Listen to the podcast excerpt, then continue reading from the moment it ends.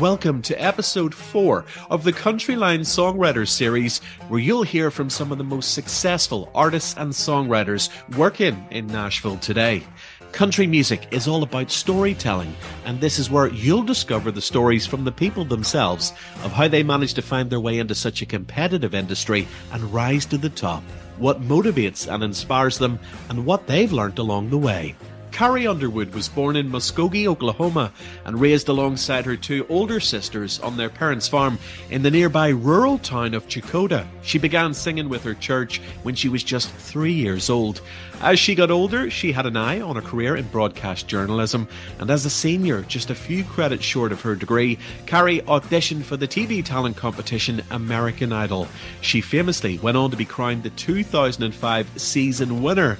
The same year saw the release of her debut album Some Hearts, which featured the massive hit singles Jesus Take the Wheel and Before He Cheats. Since then, she's now gone on to become one of country music's biggest ever stars, and with the release of her fifth album, Storyteller, in 2015, I, Stuart Banford, got the chance to chat with her. The Countryline Songwriters Series with Carrie Underwood. You recently celebrated a decade in country music with a greatest hits package. I mean, when you look back, can you believe all that you've achieved? I've just been so lucky over the past 10 years to be able to um, just be a part of some really, really amazing things. Yeah. Um, I'm still, still surprised and humbled by, um, just the stuff that I get to get to do, the places I get to go and people I get to meet and it's great. I mean, you're living the dream. Yeah, definitely. Yeah. I mean, 56 million records sold worldwide, 21 number one singles, 7 Grammy Awards, and the first female country artist to be named the Academy of Country Music's Entertainer of the Year twice. I mean, American Idol seems like a long time ago, right? Um, you know, in some ways it does, but um, in some ways it kind of feels like yesterday too. It's uh, it's weird. Um, I mean, ten years isn't isn't that long mm-hmm. ago.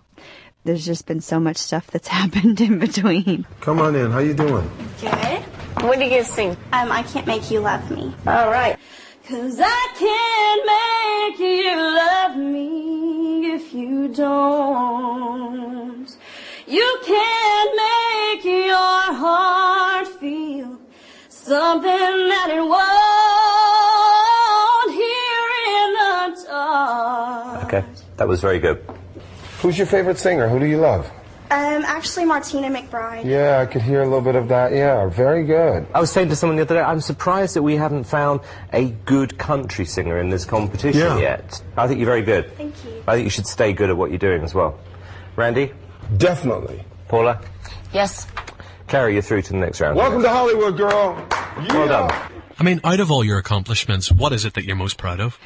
Being a member of the Grand Ole Opry is definitely something that um, is an achievement just because it's it's so legendary in country music. I mean, that's kind of our our church, so to speak. Yeah. Um, but I I don't know. I mean, just yeah, I, I get to travel and and play at just amazing places and meet a lot of really incredible fans and people, and it's just it's all amazing. To be inducted by Garth Brooks. Right, not too shabby. No.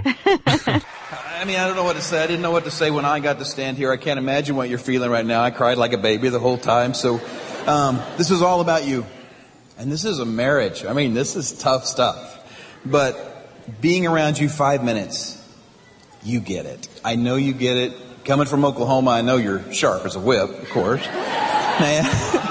and, I, I got to tell you, I know you're going to enjoy it, but it is you will be rained with awards from the CMA, the ACMs, Grammys, all that stuff. Nothing will last as long or be more important than this award right here tonight. Congratulations. And uh, so, if you don't mind, with all kind of honor, all kind of um, everything in my heart and soul, the newest member of the Grand Ole Opry, Miss Carrie Underwood.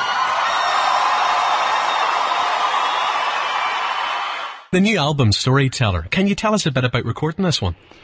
It took us a while just to to get through everything. Um, I had a, a, little more time on my hands, just you know, due to having a baby and things like that. And um, so I really tried to take advantage of um, of living with the songs and spend some extra time writing. And I recorded with a, a few different producers this time instead of just one. So I really wanted to um, to just push myself musically and get myself out of my comfort zone and uh, and work with people that I hadn't worked with before. So um, hopefully it paid off. I think it did. Um, I'm I'm pretty proud of this album, and right now I'm in that zone of I just can't wait for it to be out. That's a brave thing in itself because, I mean, you have such a winning formula. I know the sound, it's not too different than what you've done in the past, but still, there's differences there. You're exploring different avenues. Yeah, it's still me, um, but it's it's definitely lives in its own space. Um, it has its own sound, and things are kind of a bit more a bit more twangy. I felt like with our last album, Blown Away, you know, that was a bit more dramatic. So we scaled back the the drama, the fierceness of it, and um, just kind of it's a little bit more laid back um, with a little more twang, but it's still it's still very fresh. I think. Do you know what I love? Church bells. Oh yeah. I mean, I think that's among the best stuff you've done. Thank you. Um, I love a good story song. I mean, that's it's the album's called Storyteller, um, but that's something that I feel like country music does that other genres of music don't really get to do. Um, it's just kind of part of our, I don't know, our heritage to have have story songs. She could hear those church bells ringing.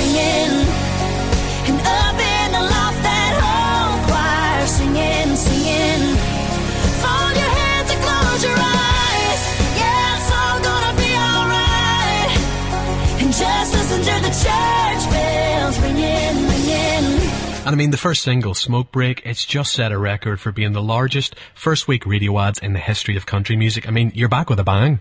Well, thank you. yeah. Um, I mean, it's, it's been very well received, um, which is a, it's a huge relief. It's really exciting. Um, but you just spend so much time, you know, writing and recording and, um, just trying to get everything right. And then you finally release something and you're like, oh gosh, please, I hope I was right in feeling that this was great. So when, when people react positively, it's just really good reinforcement. It makes you feel good about getting a good start for sure.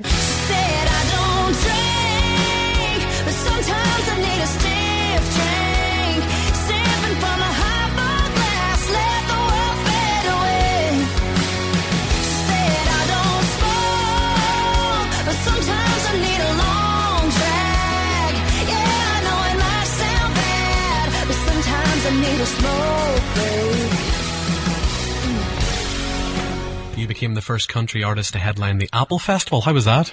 It was really great. Um, I mean, just an incredible crowd in front of me.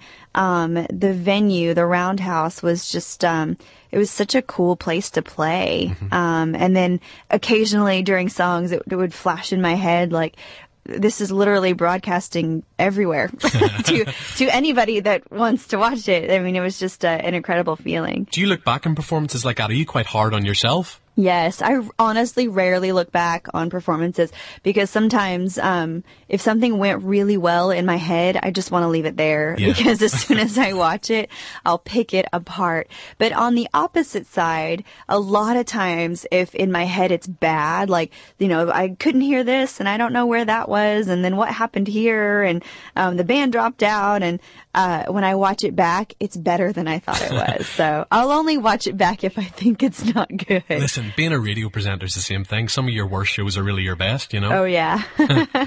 And um, it's just been announced that you're going to headline uh, next year's Country to Country Festival in London, Glasgow, and Dublin. yeah, I'm I'm very excited. Just you know, being able to come back to places I've played and and you know play in new places. I mean, it's it's just it's fun to be able to expand and um, just meet meet new fans and hopefully play an awesome show. I remember you played the Waterfront Hall in Belfast two That's years ago. Now, I was there, and I remember a couple actually got engaged on the stage. Yeah, they did. That was so sweet. We normally don't don't really do that, but um, when the guy was trying to get in contact with us, um, the story was just so sweet that we we just had to go with it. It was really we had to be a part of it. It was just a, a cool thing.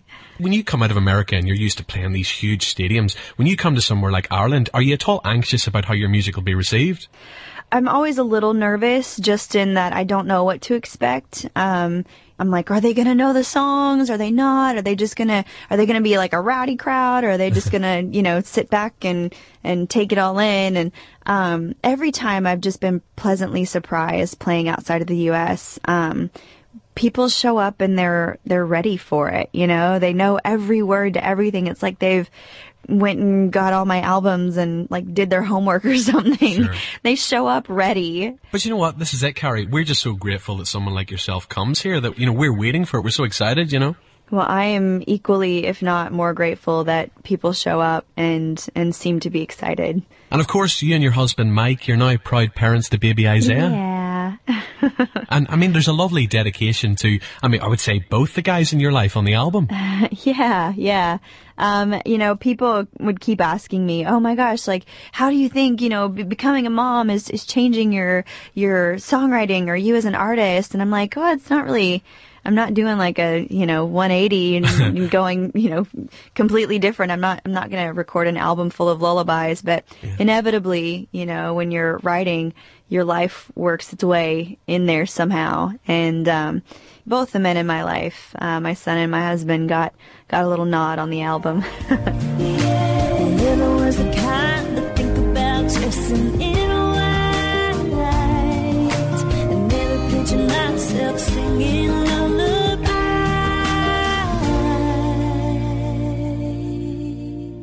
There was a story a while back about Isaiah getting locked in a car with the dogs. what was that about?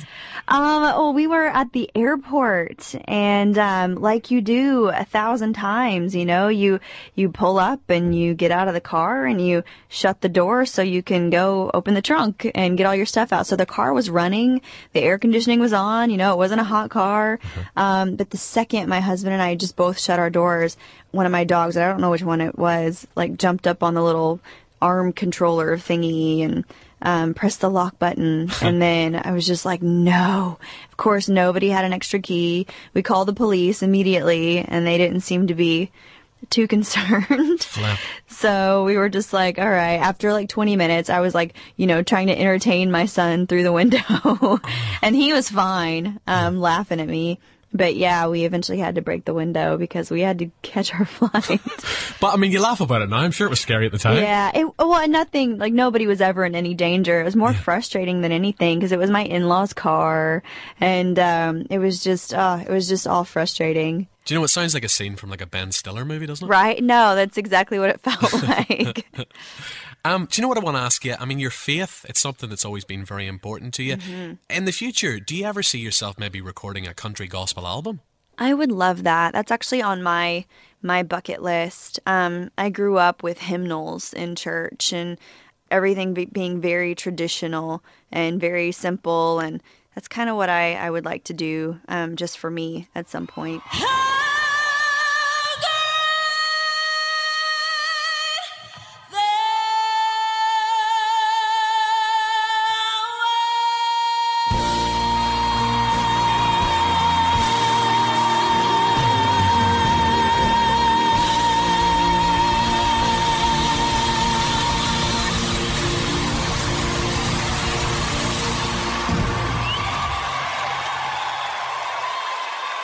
You've also got a fitness line out called Calia. Yeah, yeah. Um, I'm a busy, busy lady. Yeah. Uh, but it's uh, it's been really fun because it's like a it's a it's a fitness lifestyle um, line. So it's uh, everything's very comfortable and it's not just specifically meant to be worn at the gym. So I practically live in it.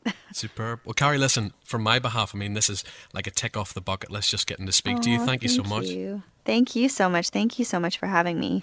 The Countryline Songwriters Series with Carrie Underwood. More episodes from this series are available on the Countryline app and website, or just search for the Countryline Songwriters series wherever you normally get your podcasts.